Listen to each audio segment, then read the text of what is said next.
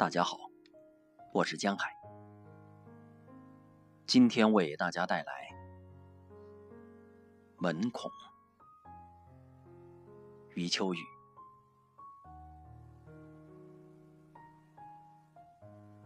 直到今天，谢晋的小儿子阿四还不知道死亡是什么。大家觉得，这一次该让他知道了。是，不管怎么解释，他诚实的眼神告诉你，他还是不知道。十几年前，同样弱智的阿三走了，阿四不知道这位小哥到哪里去了。爸爸对大家说。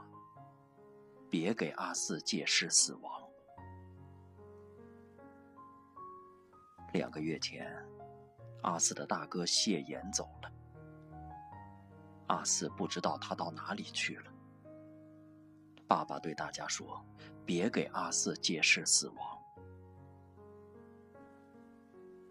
现在，爸爸自己走了，阿四不知道他到哪里去了。家里只剩下了他和八十三岁的妈妈。阿四已经不想听解释，谁解释就是谁把小哥、大哥、爸爸弄走了，他就一定跟着走去找。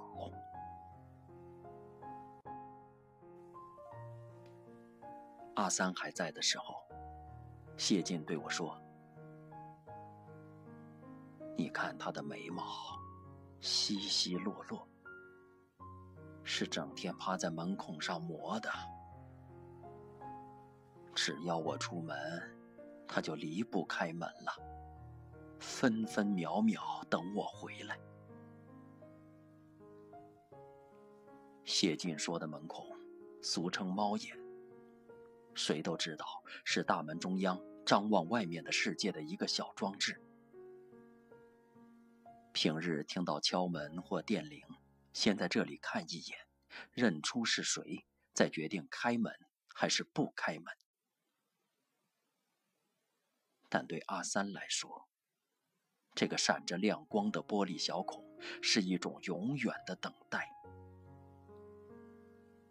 他不允许自己有一丝一毫的松懈，因为爸爸每时每刻都可能会在那里出现。他不能漏掉第一时间。除了睡觉、吃饭，他都在那里看。双脚麻木了，脖子酸痛了，眼睛迷糊了，眉毛脱落了，他都没有撤退。爸爸在外面做什么？他不知道，也不想知道。有一次，谢晋与我长谈，说起在封闭的时代，要在电影中加入一点人性的光亮是多么不容易。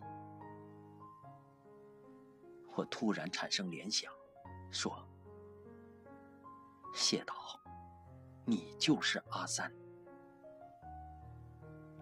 什么？他奇怪的看着我，我说：“你就像你家阿三，在关闭着的大门上找到一个孔，便目不转睛的盯着，看亮光，等亲情，除了睡觉吃饭，你都没有放过。”他听了一阵，目光炯炯的看着我。不说话。我又说：“你的门孔也成了全国观众的门孔。不管什么时节，一个玻璃亮眼，大家从那里看到了很多风景，很多人性。你的优点也与阿三一样，那就是无休无止的坚持。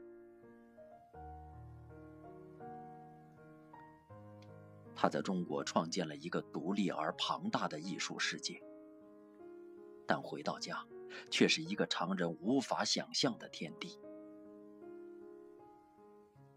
他与夫人徐大文女士生了四个孩子，脑子正常的只有一个，那就是谢衍。谢衍的两个弟弟，就是前面所说的老三和老四，都严重弱智，而姐姐的情况也不好。这四个孩子出生在1946年至1956年这十年间。当时的社会还很难找到辅导弱智儿童的专业学校，一切麻烦都堆在一门之内。家境极不宽裕，工作极其繁忙，这个门内天天在发生什么，只有天知道。我们如果把这样一个家庭背景与谢晋的那么多电影联系在一起，真会产生一种匪夷所思的感觉。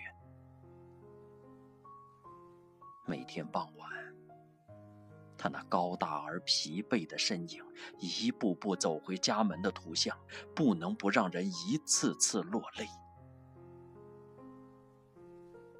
落泪，不是出于一种同情。而是为了一种伟大。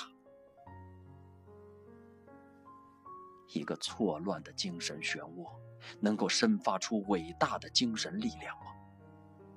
谢晋做出了回答，而全国的电影观众都在点头。我觉得，这种情景在整个人类艺术史上都难于重现。谢晋亲手把错乱的精神漩涡铸成了人道主义的圣殿。我曾多次在他家里吃饭，他做的一手好菜，常常围着白围单，手握着锅铲招呼客人。客人可能是好莱坞明星、法国大导演、日本制作人。但最后，谢晋总会搓搓手，通过翻译介绍自己两个儿子的特殊情况，然后隆重请出。这种毫不掩饰的坦荡，曾让我百脉俱开。在客人面前，弱智儿子的每一个笑容和动作。在谢晋看来，就是人类最本源的可爱造型，因此满眼是欣赏的光彩。他把这种光彩带给了整个门庭，也带给了所有的客人。他有时也会带着儿子出行。我听谢晋电影公司总经理张慧芳女士说，那次去浙江衢州，坐了一辆面包车。路上要好几个小时，阿四同行。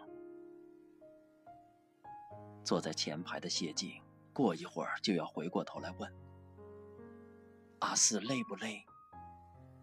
阿四好吗？阿四要不要睡一会儿？”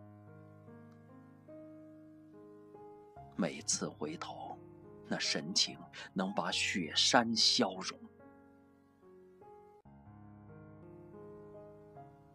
他万万没有想到，他家后代唯一的正常人，那个从国外留学回来的典雅君子，他的大儿子谢衍，竟先他而去。谢衍太知道父母亲的生活重压，一直瞒着自己的病情，不让老人家知道。他把一切事情都料理得一清二楚。然后穿上一套干净的衣服，去了医院，再也没有出来。他恳求周围的人，千万不要让爸爸妈妈到医院来。他说：“爸爸太出名，一来就会引动媒体，而自己现在的形象又会使爸爸妈妈伤心。他一直念叨着：“不要来，千万不要来，不要让他们来。”直到他去世前一星期，周围的人说：“现在一定要让你爸爸妈妈来了。”这次。他没有说话。谢晋一直以为儿子是一般的病住院，完全不知道事情已经那么严重。眼前病床上，他唯一可以对话的儿子已经不成样子。他像一尊突然被风干了的雕像，站在病床前很久。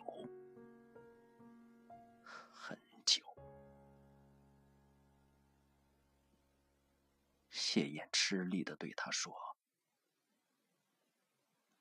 爸爸，我给您添麻烦了。”他颤声的说：“我们治疗，孩子，不要紧，我们治疗。”从这天起。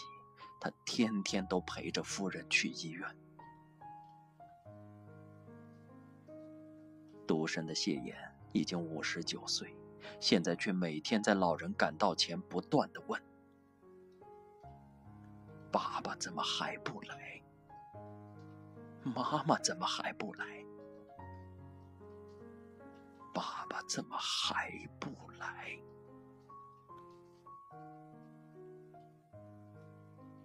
那天，他实在太痛了，要求打吗啡，但医生又犹豫。幸好有慈济功德会的志工来唱佛曲，他平静了。谢晋和夫人陪在儿子身边，那夜几乎陪了通宵。工作人员怕这两位八十多岁的老人撑不住，力劝他们暂时回家休息。但是，两位老人的车还没有到家，谢岩就去世了。谢岩是二零零八年九月二十三日下葬的。第二天，九月二十四日，杭州的朋友。就邀请谢晋去散散心，住多久都可以。接待他的是一位也刚刚丧子的杰出男子，叫叶明。两人一见面就抱住了，嚎啕大哭。他们两人前些天都为自己的儿子哭过无数次。但还要找一个机会，不刺激妻子，不为难下属，抱住一个人，一个经得起用力抱的人，痛快淋漓，回肠荡气的哭一哭。那天谢晋导演的哭声，像虎啸，像狼嚎，像龙吟，像狮吼。把他以前拍过的那么多电影里的哭，全都收纳了，又全都释放了。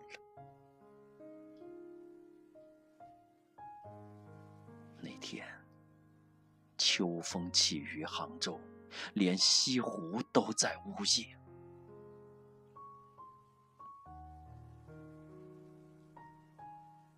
他并没有在杭州驻场。很快又回到了上海。这几天他很少说话，眼睛直直地看着前方。有时也翻书报，却是乱翻，没有一个字入眼。突然电话铃响了，是家乡上虞的母校春晖中学打来的，说有一个纪念活动要他出席，有车来接。他一生每遇危难，总会想念家乡。今天家乡故宅又有召唤，他毫不犹豫地答应了。春晖中学的纪念活动第二天才开。这天晚上，他在旅馆吃了点冷餐，倒头便睡。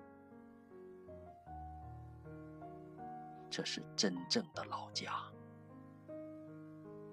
他出走已久，今天只剩下他一个人回来。他是朝左侧睡的。再也没有醒来。这一天是二零零八年十月十八日，离他八十五岁的生日还有一个月零三天。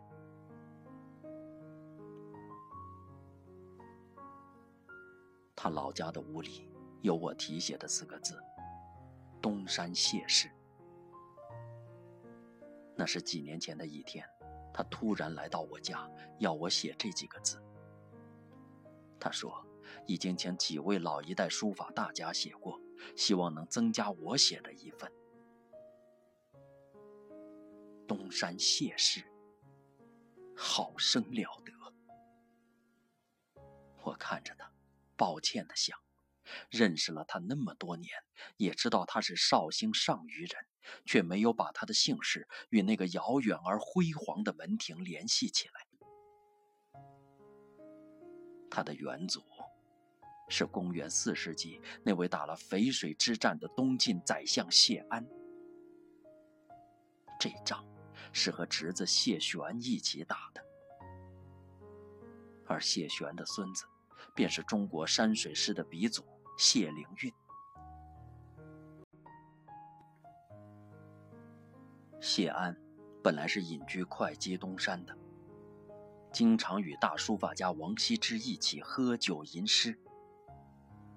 他的侄女谢道韫也嫁给了王羲之的儿子王凝之，而才学又远超丈夫。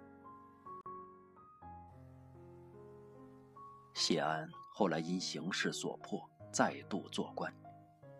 这使中国有了一个“东山再起”的成语。正因为这一切，我写“东山谢氏”这四个字时非常恭敬，一连写了好多幅，最后挑出一张送去。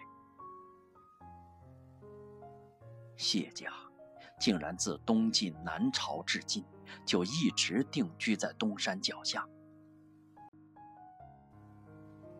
别的不说，光那股积累了一千六百年的气，已经非比寻常。谢晋对此极为在意，却又不对外说。他在意的是这山、这村、这屋、这姓、这气。但这一切都是秘密的，只是为了要我写字才说。说过一次，再也不说。我想，就凭着这种无以言表的深层皈依，他会一个人回去，在一大批庄严的元祖面前画上人生的句号。此刻，他上海的家只剩下了阿四。他的夫人因心脏问题住进了医院。阿四不像阿三那样，成天在门孔里观看。他几十年如一日的任务是为爸爸拿包、拿鞋。每天早晨，爸爸出门了，他把包递给爸爸，并把爸爸换下的拖鞋放好。晚上，爸爸回来，他接过包。在地上拖鞋。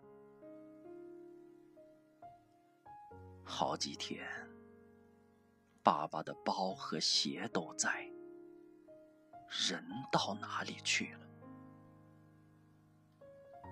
他有点奇怪，却在耐心等待。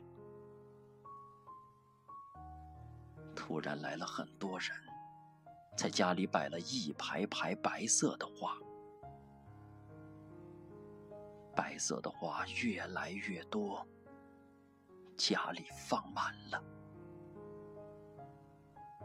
他从门孔里往外一看，还有人送来。阿四穿行在白花间，突然发现白花把爸爸的拖鞋遮住了。他弯下腰去，拿出爸爸的拖鞋，小心地放在门边。这个白花的世界，今天就是他一个人，还有一双鞋。